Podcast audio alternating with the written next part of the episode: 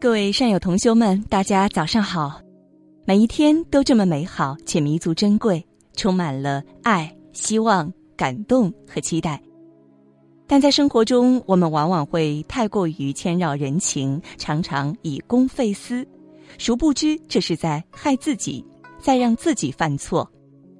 希望今天的早课能让大家对公与私有着更加深刻、全面的认识。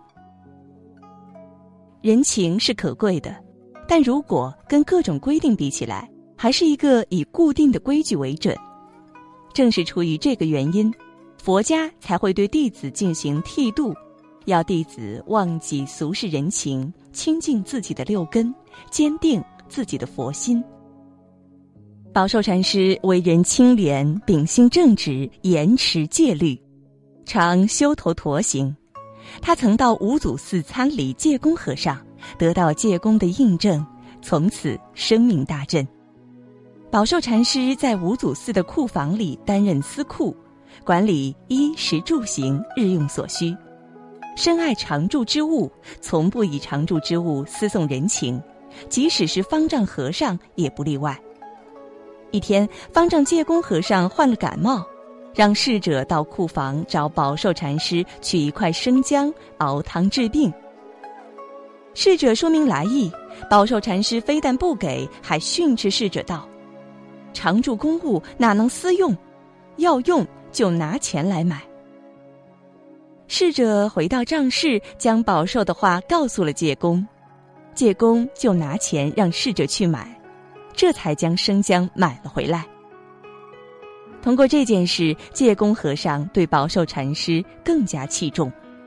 后来，宝寿禅师外出游方参学，游至洞山，当时洞山住持聪禅师对他尤为敬重。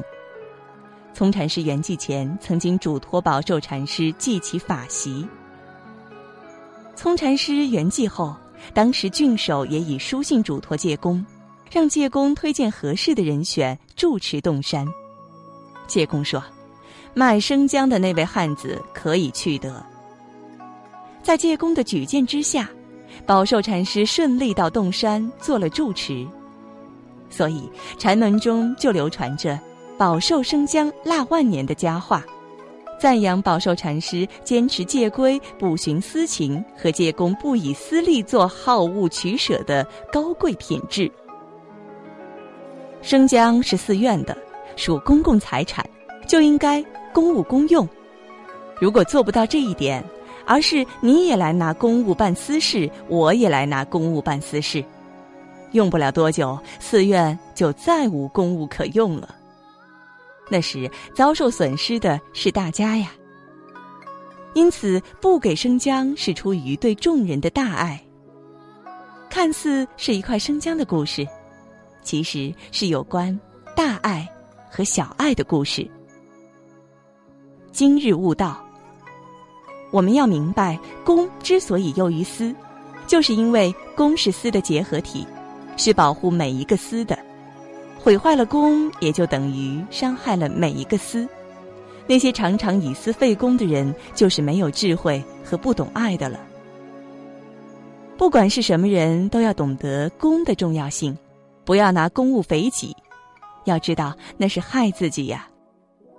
同时，对于各种公家的规定，也是要严格遵守的，否则便会损害自己的利益。各位同修，我们今天的早课暂时告一段落，明天早课我们将继续学习星云大师的开示。这山望见那山高，到了那山没柴烧，我们不见不散。